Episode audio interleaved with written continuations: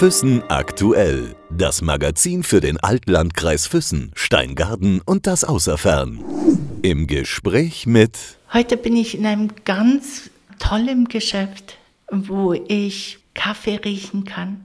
Es ist die Kaffeerösterei in Füssen und schon allein der Duft ist einfach überwältigend.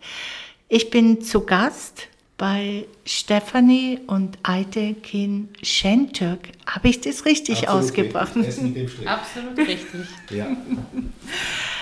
Stefanie, du kommst ja nicht aus, ähm, aus einer Kaffeerösterei, du kommst zwar aus dem Hotelbetrieb, hast äh, Tourismus, ähm, Betriebswirtschaft studiert und ähm, ja, hast hier dein eigenes Geschäft.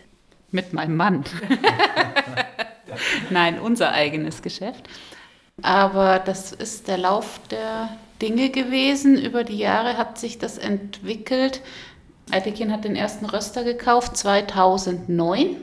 Richtig. Im Herzl haben wir damals geröstet für den Eigenbedarf von Relax und Herzl. Und es war sein Hobby. 2007 habe ich ihm das erste Kaffeebuch geschenkt, was überhaupt so als die Kaffeebibel galt damals. Und er hat angefangen, sich mit Kaffee zu beschäftigen. Wie gesagt, 2009 der erste Röster, ein Kilo Röster. Und wir haben nur für den Eigenbedarf geröstet. Vom Herzl, vom Relax, später vom Kiosk am Weißensee. Und irgendwann haben die Leute gefragt, ob sie was kaufen können. Und dann haben wir beschlossen, dass wir das Rösten auslagern, hier in die Ritterstraße 1. Und so ist die Kaffeerösterei entstanden. Altekin, du hast mir mal im Vorfeld in einem Gespräch erzählt, dass dich das einfach fasziniert, äh, dieses Kaffeerösten und dass du sehr oft ähm, nach Holland gefahren bist zu deinem Mentor, wie du Mhm, damals sagtest, und von ihm auch unwahrscheinlich viel gelernt hast. Eine Frage vorab. Trinkst du viel Kaffee? Ja. Mindestens 10 Tassen am Tag. Nee, wirklich.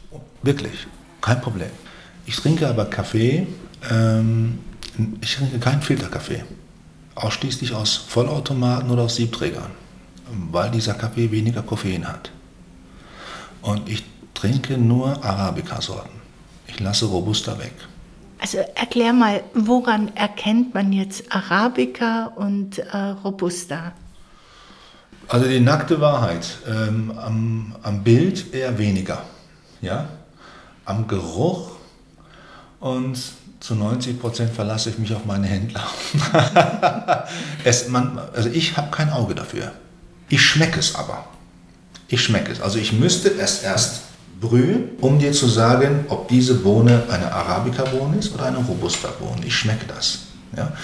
Eine Robusta-Bohne pur äh, zu trinken, ist für mich nicht möglich. Warum ist es nicht für dich möglich? Der Geschmack ist, ich finde, zu bitter. Robusta-Bohnen dienen aber auch dazu, um die Arabica-Bohnen, wenn du ein Espresso machst, die Crema viel cremiger zu machen. Das ist eine Fliege. Und eher fürs Auge, also rein geschmacklich, tut es nicht viel zur Sache bei. Überhaupt nicht. Deswegen lasse ich, in, lasse ich bei uns in der Rösterei Mischungen von 50 zu 50 äh, Prozent, also 50 Prozent Robusta, 50 Prozent ähm, Arabica, weg. Maximum ist 20 Prozent. Aber auch aus dem Grunde, Robusta-Bohnen kosten auf dem Weltmarkt fast ähm, die Hälfte von den Arabica-Bohnen. Ja, das ist auch ein Grund. Ich glaube, wir haben uns entschieden, diesen Weg nicht zu gehen. Und äh, das klappt momentan ganz gut. Also wir haben keine Beschwerden, oder? Über den Kaffee. Nee? Es gibt Kunden, die beschäftigen sich sehr mit Kaffee und die fragen nach Robusta, nach Mischungen. Manche haben auch spezielle Wünsche. Also ich habe schon Mischungen gemacht mit 70 Prozent Robusta und 30 Prozent Arabica. Das machen wir natürlich, können wir das auf Kundenwunsch ähm, machen. auch nur auf Kundenwunsch. Auf Kundenwunsch, aber das ist nicht der Mainstream-Geschmack. Für den, für, den, für den normalen Kaffeekunden ist ein Anteil von 20, 30 Prozent ausreichend, weil der Robusta-Kaffee doch sehr markante, erdige, muffige holzige Töne hat, die nicht jedermanns Sache sind. Norditaliener zum Beispiel schwören auf Robusta. Die trinken den am liebsten 70, 80, 90 Prozent. Manche schaffen es auch 100 Prozent mit braunem Zucker, der dann so eine Karamellkruste oben drauf macht. Aber der europäische Gaumen, wir sind dafür nicht geeignet. Jetzt muss ich noch mal auf, ähm, auf deinen Werdegang zurückgehen. Ich meine, du kommst ja aus dem Ruhrpott. Bin da geboren. Genau, aus Gelsenkirchen. Original Schalke. Auch Schalke-Fan? Gewesen. Was heißt gewesen? Ich war sehr oft in den Spielen. Ich war sogar in diesem berühmten Spiel, als Schalke zwei Minuten deutscher Meister geworden ist. Ernsthaft. Ich habe das Relax zugemacht an einem Freitagabend, bin dann nach Gelsenkirchen gefahren. Bin auch reingekommen ins Stadion und ähm, ich war danach auch sehr oft. Aber Fußball ist mir zu kommerziell geworden und dann habe ich es auch sein lassen. Es war für mich, es wurde so, hat sich so, so verändert, meine Einstellung, dass ich schon, es ist Jahre her, als dass ich ein Fußballspiel live angeschaut habe, nicht mal im Fernsehen. Istanbul. Ja, in Istanbul. Istanbul gegen ja. Schalke. Fenerbahce Istanbul gegen Ja, Schalke. das habe ich mal Mit. Daum als Trainer. Richtig, ja. Ähm, Daum war aber der Trainer von Fenerbahce, gell? richtig. Äh, das, war, das war schön. Das war klasse. Ähm, ich kann mich an eine Szene erinnern, da war ich an einer, an einer äh, Schlange, wollte Getränke kaufen. Es gab einen berühmten Manager, Rudi Assauer. Und das, äh, der war vor mir und der war auch ein Übersetzer. Assauer war mit seiner Kippe, äh, mit seiner Pfeife da, nee, nee, nee, Zigarre, Zigarre. genau, Zigarre. Und der wollte ein, äh, ein Bier haben von dem äh, türkischen Verkäufer.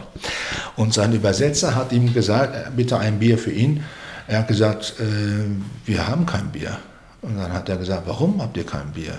Ja, ihr Europäer habt uns das so verboten, dass wir Bier bei Champions League Spielen verkaufen. Und dann hat der Assauer, hat er das dem Assauer gesagt, hat der Assauer gesagt, warum machen die dann Werbung für FS?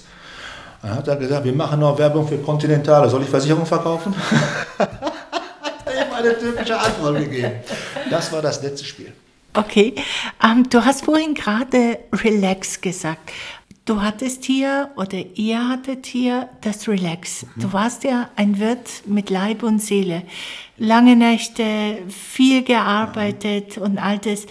Ähm, was hat dich denn da daran fasziniert? Ich halte mich für einen ähm, dienstleistungsorientierten Menschen. Ja, so habe ich das auch von meinem Chef gelernt, der nach wie vor das Relax in Oberstdorf hat und es ist fast 30 Jahre. Hat die Familie von dir nicht alle äh, Relax-Kneipen hier im Oberallgäu und so? sind- wir sind alles Cousins. Sonthof und Immenstadt, Lindenberg, Weidnau gab es sogar eins und in Oberstdorf. Und ich in Füssen. Aber ich in Füssen war ähm, der Erste, der wirklich gesagt hat, er ähm, will jetzt aus dieser Bistro-Schiene aussteigen. Aufgrund des Nachtlebens. Ich muss meinen Cousins äh, das Recht geben. Die haben gesagt, du musst früher Feierabend machen. Du musst schon zusehen, dass du um 10 Uhr nach Hause gehst. Das habe ich nicht gemacht. Ich habe es immer durchgezogen. Ich, es gab sogar in den ersten Jahren, kann ich mich erinnern, habe ich sogar bis 12 oder bis 1 Uhr gekocht. Im ersten Jahr sogar bis 3 Uhr nachts. Weil wir sehr viele Kundschaft von der umliegenden Gastronomie hatten. Kellner, Köche, die aber auch erst um 11 Uhr Feierabend gemacht haben oder um 12 Uhr. Im Nachhinein war das kein Fehler. Im Nachhinein habe ich, glaube ich, einen Fehler gemacht. Ich hätte einen Ruhetag einführen sollen. Dann hättest du wahrscheinlich das äh, Relax immer noch. Das nicht, aber ich hätte, vielleicht hätte die, die Lust wäre vielleicht noch länger geblieben. Ich habe die Lust schon 2015, 2016 verloren. Und die restlichen Jahre danach, die waren eher Qual. Meine Arbeit, die ich mal mit Leidenschaft gemacht habe, ist zu einem Job verkommen. Und ich habe gemerkt, dass ich das nicht mehr gut kann. Das heißt, du kannst arbeiten, wenn du die Leidenschaft dazu hast. Oder Stefanie, würdest du deinen Mann so einschätzen? Also die Leidenschaft braucht man auf jeden Fall, das Durchhaltevermögen.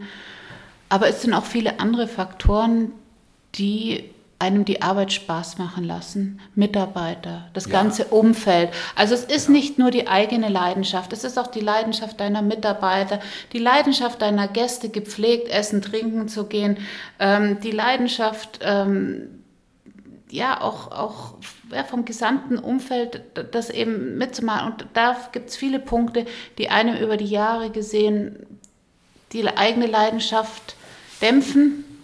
Ähm, und vor allen Dingen auch das große Thema Mitarbeiter ist äußerst schwierig geworden. Und da wirklich auch menschlich wertvolle Leute zu finden, ist sehr, sehr schwierig geworden. Die diese Arbeit mit Leidenschaft machen, das ist hier unvorstellbar schwer geworden. Weil es so viel Gastronomie in Füssen gibt oder woran liegt es? Nein. Leider ist es so, wenn du hier ein Restaurantfachmann bist oder ein Kellner und du bist über 50, dann habe ich das Gefühl, dass man in unseren Breitengraden sich die Frage stellt, was hat der Junge im Leben falsch gemacht, dass er mit 60 oder mit 50 immer noch kellnern muss. Wir waren vor drei Wochen in Italien. Es war selbstverständlich, dass die Servicemitarbeiter alle über 50 waren. Und wir haben natürlich gewusst, dass die über 50 werden auch einen super Service machen. Und so war das auch. Mhm. Ja. Hier leider sehen wir das nicht. Mhm. Ähm, ich war auch, letztes Jahr in Wien waren wir, ne? da war es genauso. Viele ältere Mitarbeiter im Service. Wir haben uns das, das hat auch nichts mit der Bezahlung zu tun. Also wir, ich glaube, es gibt sehr, sehr viele gute, gute, gute Häuser, die bereit sind, viel Geld zu zahlen, die aber keine Leute finden. Diese Dienstleistung ist hier nicht, wird hier nicht gemacht, leider Gottes. Kommen da dann so wenig Bewerbungen oder richtig, ist es das, richtig. was du gesagt hast, äh, es wird nicht ähm, geschätzt, das Wort schätzt? Okay. Es wird nicht, der Beruf wird nicht mehr wertgeschätzt. Wenn man bedient, ich habe das selber erlebt, ich wenn man bedient und den Leuten ähm, einen guten Service macht, am nächsten Tag hast du auf TripAdvisor Bewertungen unter aller Kanone und äh, du denkst dir, was, was ist denn falsch gelaufen gestern? Die haben gelacht, man hat noch ein Schnäpschen ausgegeben, es war ein schöner Abend, die sind als letztes gegangen und ähm, die Wertschätzung gegenüber Servicepersonal, nicht nur in der Gastrobranche, auch bei anderen Branchen, Servicepersonal erfährt wenig Wertschätzung. Jeder, der Dienstleistung macht, auch Krankenschwestern, Altenpfleger, es wird nicht mehr geschätzt von den Leuten, wenn man einen guten, freundlichen Job macht. Das ist so, leider. Dann war das also quasi der Grund, wo du gesagt hast, nee, mitunter vielleicht auch Stefanie und die zwei Buben, ähm, wo du dann gesagt hast, du möchtest vielleicht auch mehr Freizeit für deine Familie haben? Ja, ja, aber meine Frau hat eigentlich ähm, mir den Rücken immer freigehalten. Absolut, in, in jedem, in jedem äh, beruflichen Weg. Natürlich wollte ich mehr Zeit mit den Kindern verbringen. Die, äh, sie werden jetzt älter und die brauchen den Vater. Aber der eigentliche Grund war, ich war auch bereit, weniger bis nachts zu arbeiten, wenn ich Leute gefunden hätte. Die Gastronomie verändert sich und das heißt, man muss neue Gerichte, neue Getränke den Mitarbeitern beibringen, aber ähm, welchen Mitarbeitern? Ja, und ich kann, konnte nicht mehr alles machen, Küche, Service. Es war sogar, sogar so schwierig, eine, eine, eine Putzdame zu finden. Ja, was immer noch schwierig ist. Also ich glaube in meinem, in, in meinem Fall eher die Mitarbeiter. Das war der Hauptgrund. Die Kundschaft nicht. Ich habe Kundschaft gehabt, querbeet. Es hat Spaß gemacht. Die Kundschaft, die war klasse. Aber die Mitarbeiter, ich, wir konnten nicht mehr. Und äh, was mir auch immer aufgefallen ist, der eine Kellner, die Kellnerin hat mal in dem Lokal gearbeitet, halbes Jahr später in dem Lokal, halbes Jahr später in dem Lokal. Und das war ein Kreislauf. Dann hast du gemerkt, was muss ich besser machen, damit er bei mir länger bleibt? Was, was, was kann es sein? Ist es die Bezahlung? Man zweifelt. Aber es ist auch die, die, die Entwicklung jetzt bei, bei der neuen Generation, das Thema Work-Life-Balance. Finde jemanden, der am Wochenende noch gerne arbeitet. Finde jemanden, der abends gerne arbeitet. Das ist, das ist so ein Punkt, ähm, die, die, ähm, die Dienstleistung ist für junge Leute nicht mehr attraktiv, weil es natürlich zeitintensiv ist und natürlich auch ja, etwas kräftezehrend ist. Ja? Und ähm, da stößt man auch an einen Punkt von so einem Generationenkonflikt Konflikt, nicht Generation Konflikt, aber an einem Wandel der Generation, wo, wo einfach die Freizeit wichtiger wird, das freie Wochenende wichtiger wird. Und wann arbeitet man in der Gastronomie? Wir haben sieben Tage die Woche gearbeitet. Es gab keinen Samstag, keinen Sonntag, keinen Feiertag, kein. Wir feiern sogar Weihnachten fünf Tage vorher mit der Familie. Ja. Immer noch? Immer noch. Wir haben uns daran gewöhnt, dass Weihnachten am 20. ist. Wie kommen wir noch genau auf die Familie zurück? Steffi, du bist ja, ähm, du kommst aus einer alt eingesessenen Füßner Familie, aus, einem, aus einer Hoteliersfamilie. Äh, verwunderlich eigentlich, dass deine beiden Eltern ähm, promoviert haben in Jura und leiten das Hotel oder haben das Hotel geleitet. Jetzt macht es ja deine Schwester, oder? Ja, genau. Also die Mama hat eigentlich ein Jurastudium abgeschlossen, da war die Oma aber noch sehr aktiv im Hotelbetrieb drinnen. Und durch eine Krankheit der Oma war die Mama, glaube ich, etwas früher gezwungen, ähm, das Hotel, was heißt gezwungen, aber hat sie das Hotel früher übernommen, weil die Oma das nicht mehr so machen konnte und hat dann auch die Anwaltskanzlei in Anführungszeichen aufgegeben. Das Positive ist, dass beide sich im Jurastudium kennengelernt haben, sonst gäbe es mich ja gar nicht. Ja, wunderbar. Ja. Und ähm, den Betrieb gibt es seit über mehr als 110 Jahre ja, oder so. Ja. ja, gibt es, also jetzt in vierter Generation ist der Betrieb bei meiner Schwester. Meine Mutter ist noch mit aktiv drinnen und wenn Not am Mann ist, bin ich auch noch drinnen. Also meine Schwester leitet den Betrieb, aber ich unterstütze, wo ich kann, durch Rezeptionsdienste oder mal aushelfen im Service, wenn irgendwas ist oder im Umfeld. Und es ist auch für mich immer eine schöne Abwechslung. Und auch ja, bei der Familie zu arbeiten ist natürlich auch immer toll. Altekin, ähm, bei dir sieht es aber auch nicht anders aus. Du kommst ja auch aus einer, sagen wir mal, alteingesessenen Familie, die im Oberallgäu lebt. Und äh, aber ich, ich verstehe das jetzt nicht ganz. Du bist in Gelsenkirchen quasi geboren, bist mhm. ein Ruhrpottler, sagt mhm. man so, genau. Und ähm, die, der Rest der Familie hat im Oberallgäu gelebt. Nein, nein, nein ein, ein, ein Teil. Ein Teil der Familie hat in Westallgäu gelebt. Okay? Ähm, in Lindenberg. Und derjenige, der angefangen hat mit der Gastronomie, der hat auch im Ruhrgebiet gelebt. Der ist dann hierher gekommen und der hat, das ist aber über 30 Jahre her, etwas gemacht in Weiler in Westallgäu. Der hat ein Lokal eröffnet, was eine lange Theke hatte. Das gab es damals nicht so oft hier in Bayern. Ja? Mit der Stammtischkultur. Der hat das, was wir im Ruhrgebiet an jeder Ecke hatten, hier transportiert. Aber sind im Moment im Ruhrpott gibt es ja diese Trinkhallen oder? Ist das sowas? Nein, nein, nein. Kneipe. Eine Kneipe, die, die im Prinzip zu 80 Prozent aus einer Theke besteht. Wo jeder Seite an Seite sitzt. Wo die Leute schneller ins, ins Gespräch kommen. Ja? Und diese Kultur hat er bis heute. In allen seinen Lokalen. Und wir auch. Wir haben das in, in Sonthofen, war die Riesentheke.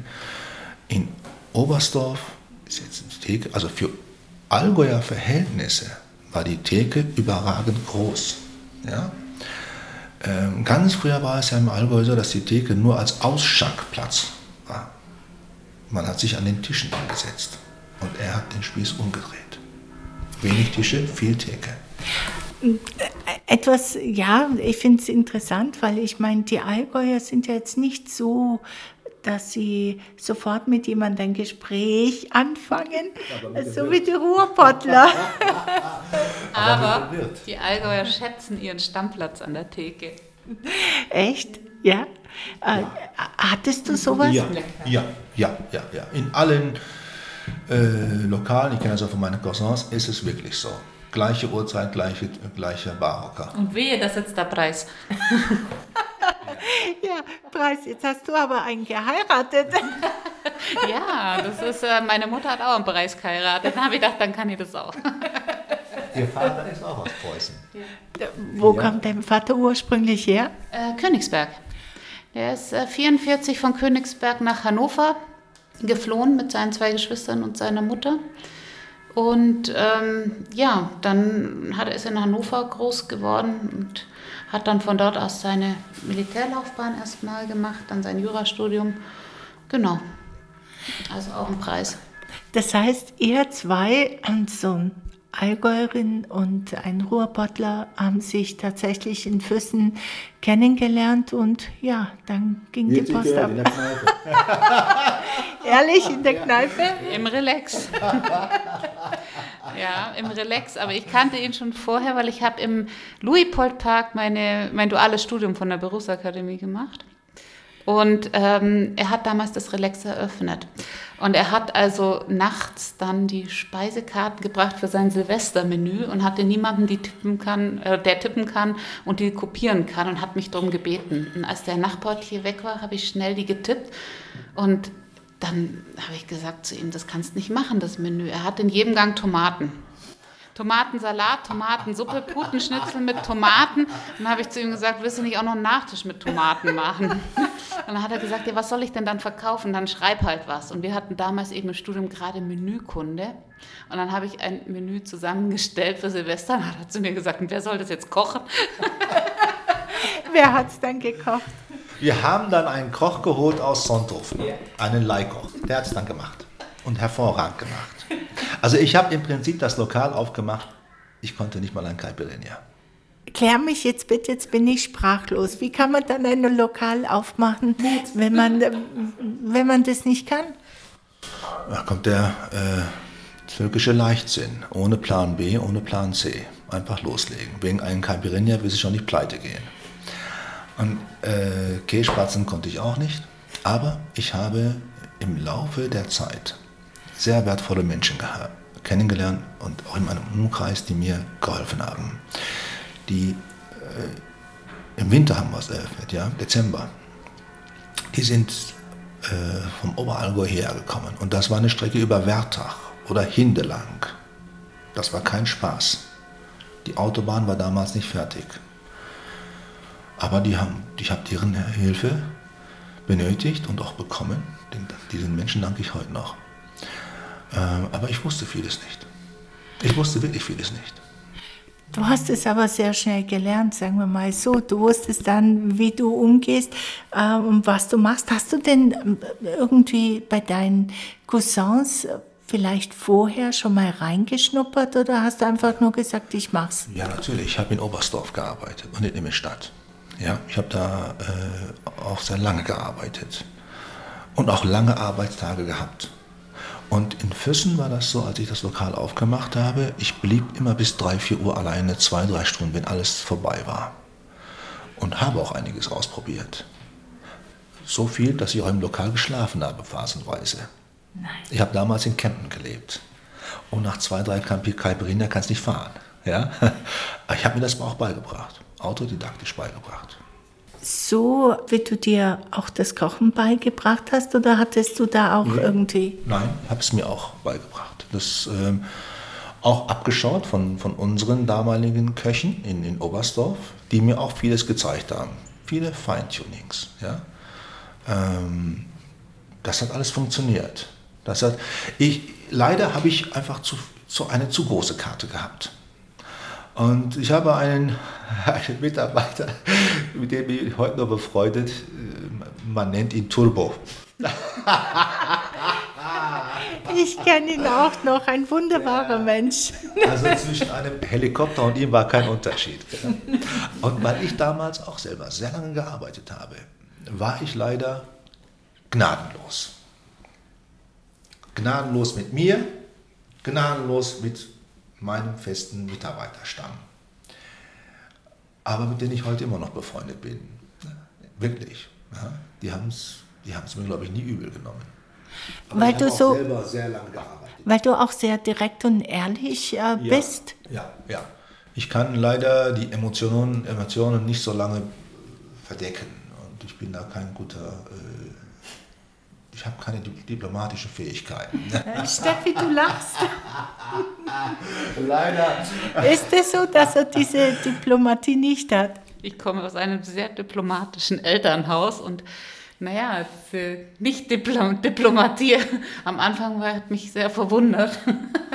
Und ja, aber im Grunde genommen, äh, wenn du Chef bist von so einem Laden so vielen Menschen und auch vielen, vielen Gästen. Das Relax war ja zum Teil rappelvoll abends wenn da nicht einer für Ruhe und Ordnung sorgt, ja, und vielleicht auch mal dabei lauter wird oder direkter wird oder auch mal jemanden an die Luft befördert, ähm, das musst du machen, sonst, sonst äh, tanzt dir der Laden auf der Nase rum. Ja? Also in 20 Jahren war ich dreimal vom Richter.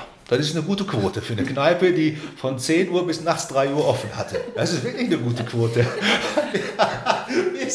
bei, der letzten, bei der letzten Gerichtsverhandlung der Staatsanwalt gesagt hat, wenn das noch einmal vorkommt, ähm, dann nimmt er mir die Konzession.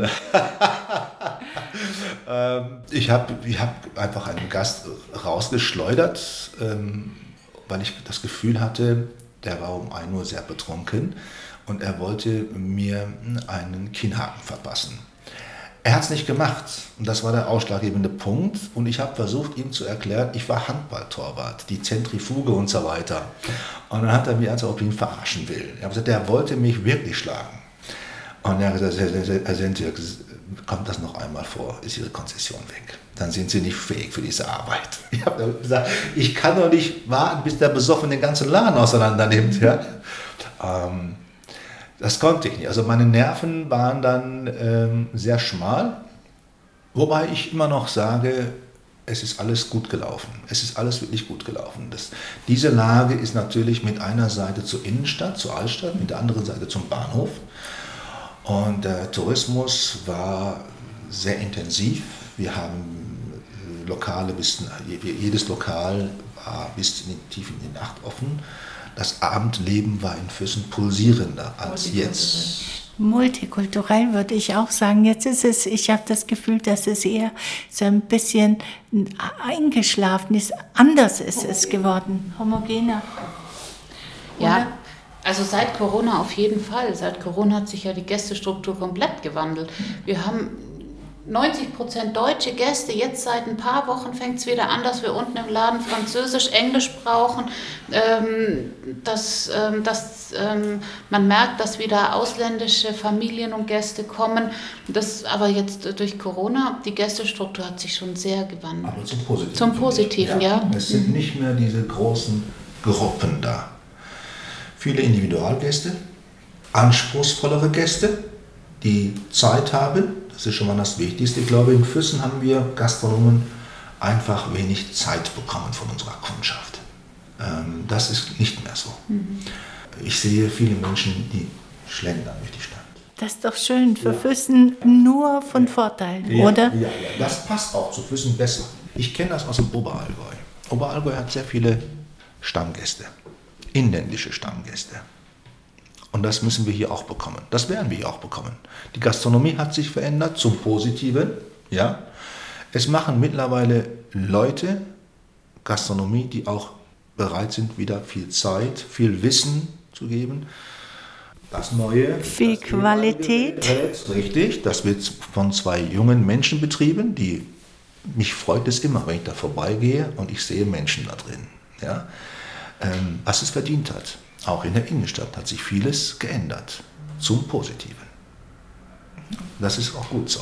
Stefanie, du hast ihn quasi anhand oder durch das, dass eine Speisekarte von dir abgetippt haben wollte, kennengelernt, lieben gelernt. 16 Jahre sind es jetzt her, oder? Du schüttelst den Kopf. Ist was zu früh, oder? Das war noch zu früh. Nein, das war noch zu früh. Und das kam erst ein paar Jahre später dass wir uns dann kennengelernt hatten. Also das war wirklich, er kam nachts mit irgendwelchen äh, Kopier- und Tippaufträgen und, und ähm, wollte oder hatte mich darum gebeten, dass ich das für ihn erledige, was ich auch gerne gemacht habe, aber Kontakt hatten wir damals so nicht. Er hat immer wieder gesagt, komm mal auf den Kaffee, aber ich habe gesagt, nee, mache ich nicht. Ähm, privat war ich ab und zu im Relax, ja, weil das war ja damals auch für uns jungen Leute mit äh, Anfang 20 die Kneipe, wo man abends hingegangen ist. Es gab nicht so viele äh, Möglichkeiten, ja. Und ähm, da, aber das kam erst ein paar Jahre später. Jetzt habe ich ja gesagt, ihr seid seit äh, 16 Jahren zusammen.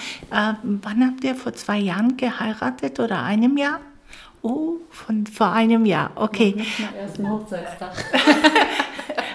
also, vor einem Jahr im Lockdown, also ja, im Lockdown geplant, eine Lockdown-Hochzeit geplant und dann doch ein Fest gefeiert. Ja.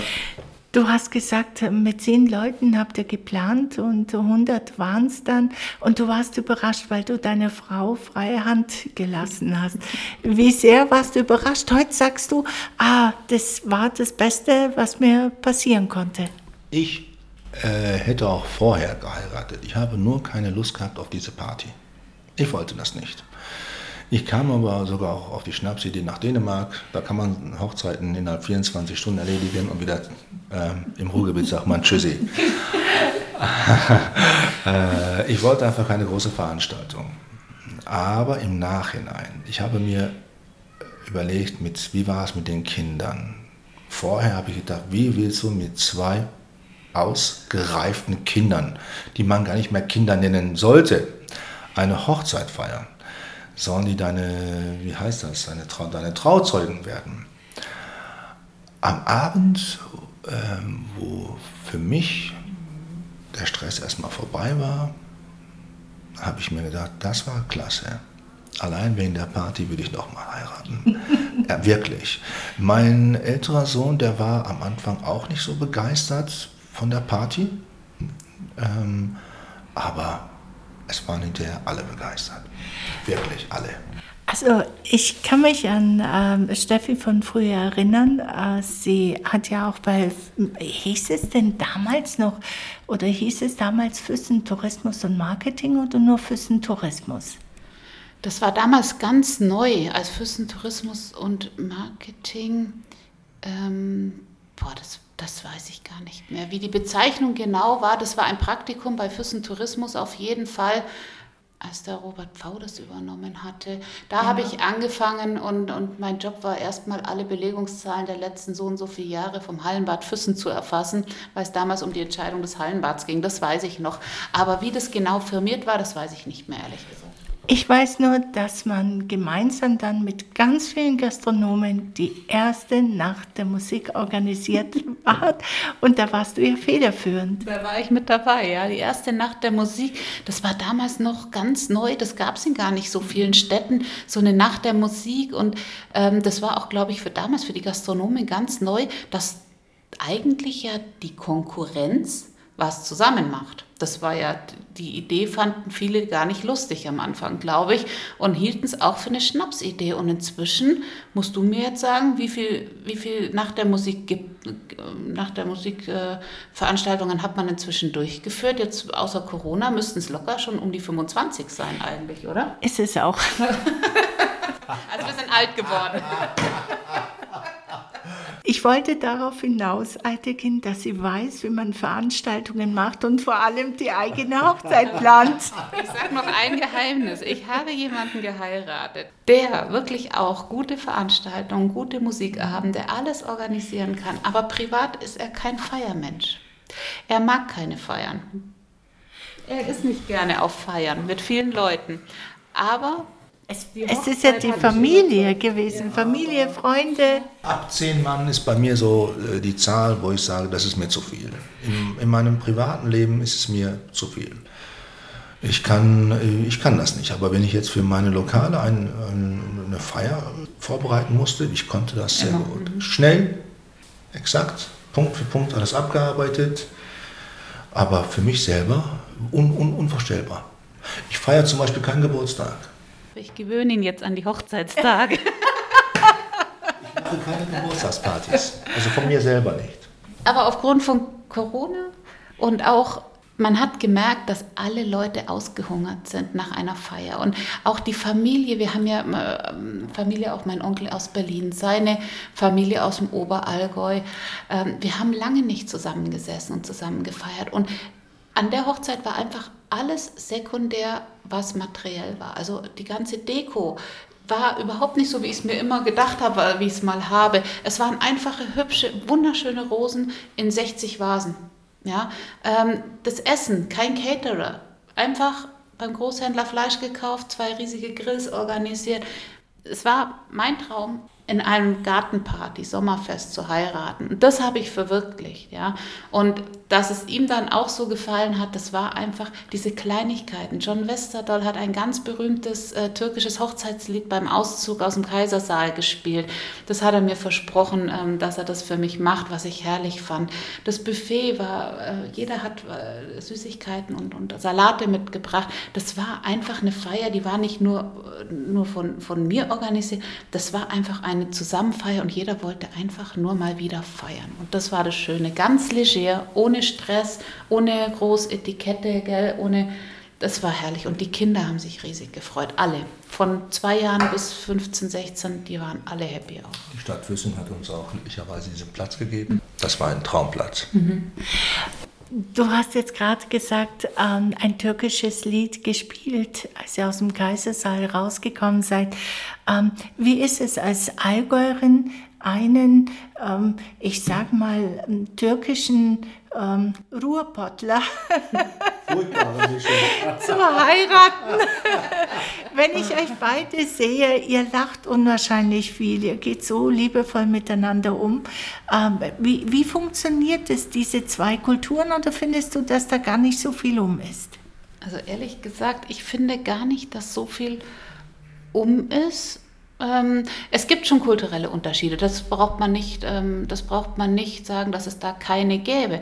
Aber der Umgang damit. Also wir nehmen vieles nicht so, nicht so ähm, ernst. Wir sind sehr leger miteinander. Wir ähm, wir haben beide unsere Wertvorstellungen stimmen eigentlich überein. Also die Wertvorstellungen, die wir haben, auch in der Erziehung der Kinder, dass bestimmte Werte da sind wie Respekt äh, gegenüber den Älteren und so Richtig. weiter, das stimmt überein und das ist, glaube ich, die Grundvoraussetzung. Und dadurch, dass seine Mutter es mir auch so leicht gemacht hat, ähm, die mich sehr willkommen geheißen hat in der Familie und auch die ganze Familie ihre Arme aufgemacht hat. Ich habe mich da nie fremd gefühlt und ähm, wir haben da nie, nie ähm, uns in den jeweiligen Familien ähm, unwillkommen gefühlt. Ja?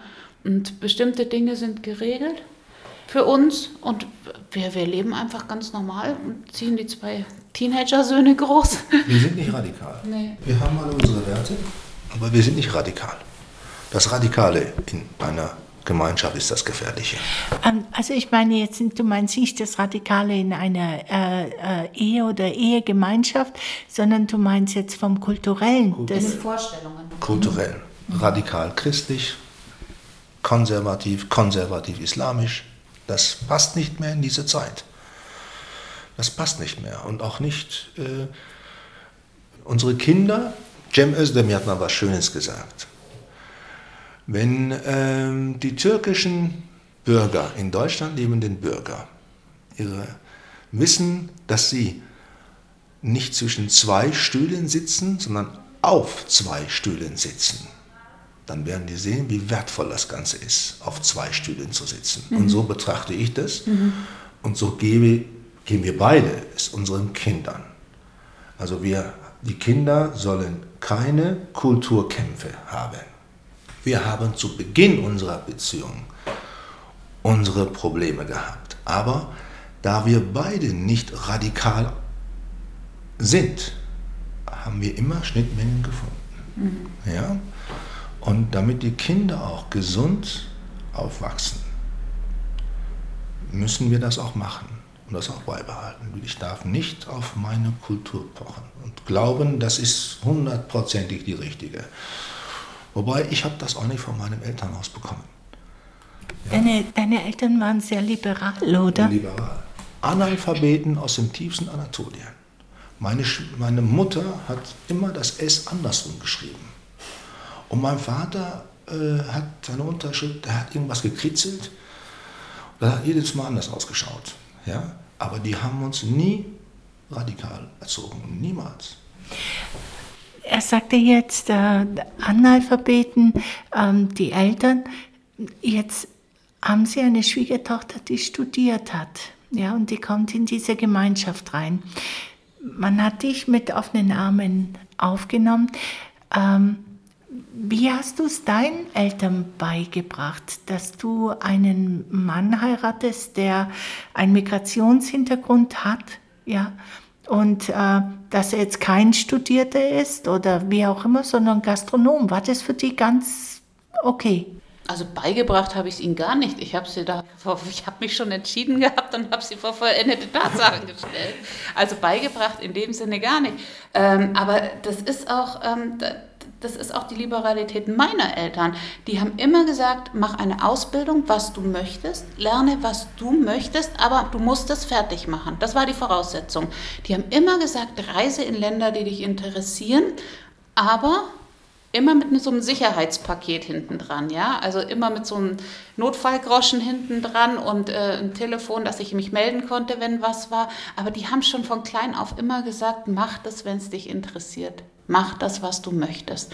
Und so habe ich es gemacht. Und meine Eltern, die äh, sind ebenso liberal und die akzeptieren meine Entscheidungen. Und da bin ich ihnen auch sehr dankbar für, ähm, dass es da keine ähm, Reibereien gibt und auch keine ähm, Einmischversuche, weil in vielen Familien ist es so, dass die Eltern versuchen, den Weg der Kinder nach ihren Vorstellungen zu formen. Und das geht in vielen Fällen schief. Das funktioniert nicht.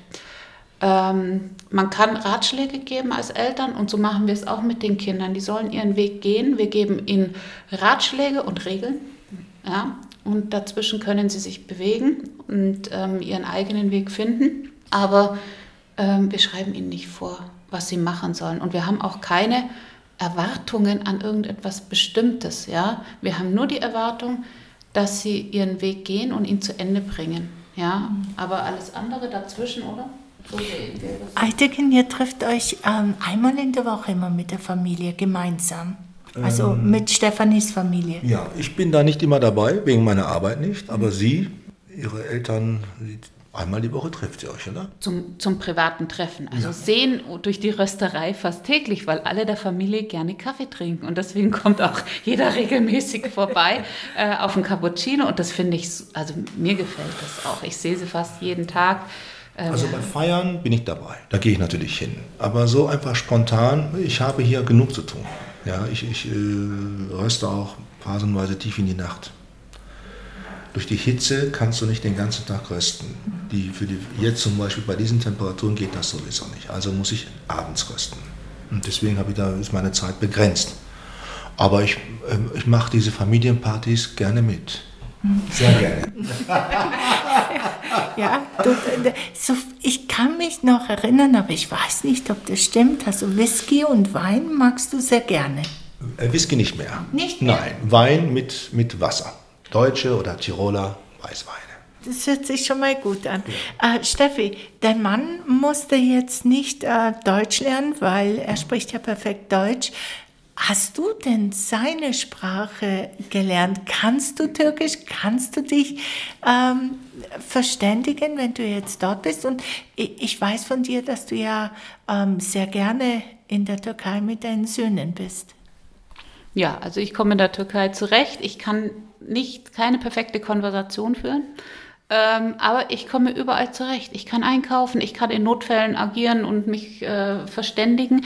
Und es gibt inzwischen auch in der, in der Türkei viele, ähm, ich stoße immer wieder auf Menschen, witzigerweise, die mir, wenn es wirklich in einer ernsteren Situation ist oder so, zum Beispiel in Apotheke, wenn ich äh, etwas brauche, dann sagt jemand plötzlich hinter mir, ich bin Arzt in Deutschland, kann ich Ihnen helfen?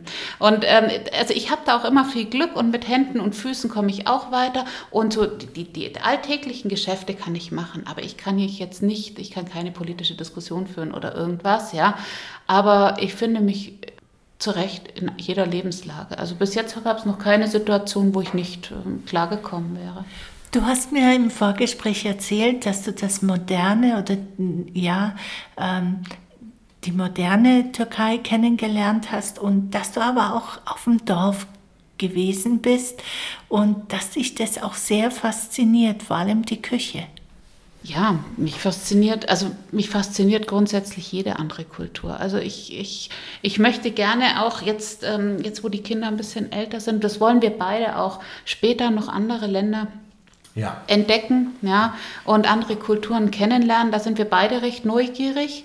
Und ähm, ja, auch in der, in der Türkei, ich, ich mag das einfach, ich mag es da, wo es menschelt. Ich mag da, wo die Menschen so sind, wie sie sind. Da bin ich auch gerne. Also mich findet man nicht in irgendeinem Club, in irgendeiner Clubanlage mit dem Clubtanz morgens um neun und abends dem, ähm, dem äh, Buffet. Das, da findet man mich nicht. Da bin ich nicht richtig. Ich brauche äh, die die einheimischen, authentischen Menschen, egal in welchem Land, egal in welcher Kultur, brauche ich um mich herum. War das auch der Grund, dass du damals äh, auch nach Peru gegangen bist und ähm, dort auch ähm, eine ganze Zeit lang gelebt hast? Ja, das war auch der Grund. Das war der Grund natürlich. Äh, zum einen die spanische Sprache zu lernen, zum anderen das, das Land zu sehen und aber auch, ich habe dort bei, bei einer Familie gelebt, ganz normal. Das habe ich in vielen Ländern gemacht. Ich war in England oft bei einer Familie, in Frankreich oft bei einer Familie und bin dort jede Ferien immer wieder hingekommen. Meine Eltern haben mich auch dorthin geschickt. Also mit einem Jahr Schulfranzösisch, mit dem Zug nach Paris alleine, da hatte ich nicht wirklich Bock drauf. Aber das, mein Vater wusste, dass das so diese Reisegeister weckt und da hat er recht gehabt. Das ist bis heute so, vor drei Jahren habe ich China entdeckt. Also es sind so, so Sachen, das lässt einen dann nicht los. Was mich noch interessiert, ihr habt ja ganz viele verschiedene Kaffeesorten von überall, von der ganzen Welt. Ihr möchtet es, ihr ähm, verkauft es auch online. Ja. Und ähm, auch an, ja, man kann das dort bestellen und man kann direkt zu euch kommen und sagen, ich habe dies oder jenes äh, Brühsystem und ich möchte diesen Kaffee haben. Ähm, gibt es auch einen, ich liebe diesen Kaffee, deswegen frage ich danach, gibt es auch einen Mokka-Kaffee bei euch? Ja, äh, das können wir machen. Mokka-Kaffee ist ein hell gerösteter Kaffee und sehr, man nennt das türkisch fein gemahlen. Ja?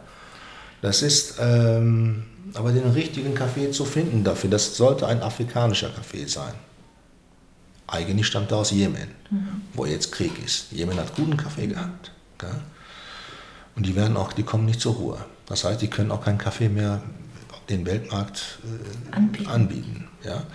Aber wir haben Kaffee. Wir haben äh, Äthiopien hier, mit denen könnte man Mokka machen. Aber die wenigsten Menschen trinken den Kaffee noch so. Wobei diese Form ist sehr gesund. Sehr gesund. Für den Körper ist der, die koffeinhaltigste Version Filterkaffee. Das hat den meisten Koffein. Es tropft, das Wasser tropft. Der Espresso, der so dunkelschwarz ausschaut, der hat bei weitem nicht so viel Koffeingehalt wie ein ganz normaler Filterkaffee.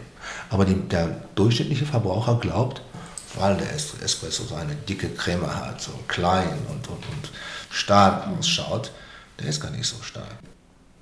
Ihr habt euch einen Wunsch erfüllt mit eurer Kaffeerösterei. Sehe ich das so richtig? Ja, also definitiv die Kaffeerösterei. Es war am Anfang mehr Eitelchens Wunsch. Ähm, ich war in der Kaffee, im Kaffeerösten nicht so drin, aber das lag auch viel daran, dass er nachts im Herbst geröstet hat und ich war äh, nachts zu Hause bei den Kindern, klar. Davon habe ich nicht so viel mitbekommen. Ich habe zwar den guten Kaffee genossen, aber ähm, das Thema Kaffee hat mich wie auch insgesamt äh, die meisten Küchenthemen sehr interessiert von Anfang an und das Rösten habe ich dann durch ihn gelernt und inzwischen rösten wir beide. Ähm, manchmal probieren wir neue Sachen aus. Oder wir nehmen Kaffees und einmal röstet er sie und einmal röste ich sie und wir schauen, was rauskommt. Ja. Weil ich manche Dinge anders sehe als er. Und dann schauen wir, was das Endergebnis ist. Das ist die kleine Challenge immer. Es ist herausfordernd. Mhm. Es ist wie das Kochen. Endlos. Also ich kenne das ähm, aus dem Süden, also jetzt sprich, äh, wenn man nach Griechenland geht, äh, ähm, ja, oder äh, Türkei, dass man da schon früher immer selber den Kaffee geröstet hat mhm. und gemahlen mhm. hat. Also ich mhm. kenne das von meiner Oma her. Mhm. Und äh, da kommen ja Gefühle vielleicht von früher, Erinnerungen bei dir, oder? Ähm, so haben wir zu Hause aber den Kaffee nicht gemacht. Okay. Meine Mutter war ein Nescafé-Fan. Oder deutscher Filterkaffee. Nein, nicht wirklich. Wirklich. Noch schlimmer, sie hat Nescafé 2 in 1 getrunken, wo das Milchpulver schon drin Selbst ich trinke den gerne. Steffi, du hast mir vorhin gerade gesagt, ähm, du warst in Frankreich, England, äh, Spanisch hast du äh, perfektionieren wollen. Sprichst du die Sprachen noch alle? Also Englisch, Französisch auf jeden Fall hier im, im Betrieb. Ähm, wenn türkische Gäste kommen, werden die auch ordentlich begrüßt und ich nehme die Bestellung auf Türkisch auf. Das funktioniert inzwischen auch. Ja.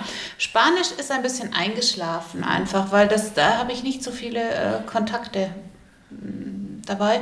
Ähm, aber ich merke, wenn ich Spanisch sprechen höre, ich verstehe, was sie sagen. Und ich kann dann, ich kann dann auf Englisch oder so ähm, oder auch auf Spanisch kleinere Sätze, das passt dann noch. Aber das, das ist nicht mehr so präsent, ehrlich gesagt.